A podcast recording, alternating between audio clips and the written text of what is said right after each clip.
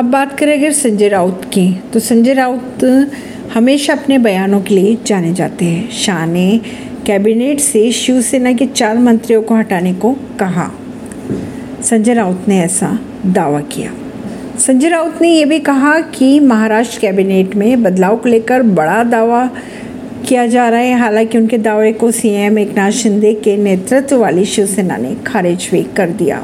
बाबा बर्फानी की पहली तस्वीर आई सामने माता पार्वती और गणेश के साथ साथ दिखाई दिए बाबा बर्फानी के दर्शन के लिए यात्रा जल्द ही शुरू हो सकती है।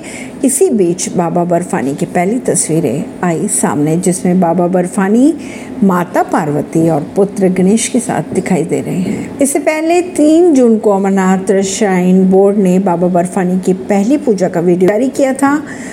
एक जुलाई से अमरनाथ यात्रा की शुरुआत होने जा रही है। संभावनाएँ जताई जा रही है कि इस बार आठ से लेकर लगभग 9 लाख श्रद्धालु बाबा बर्फानी के दर्शन करने के लिए पहुँच सकते हैं। यात्रा को सरल और सफल बनाने के लिए दोनों ट्रैक बाल्टाल और पहलगाम में रास्तों को ठीक करने का काम भी शुरू हो चुका है।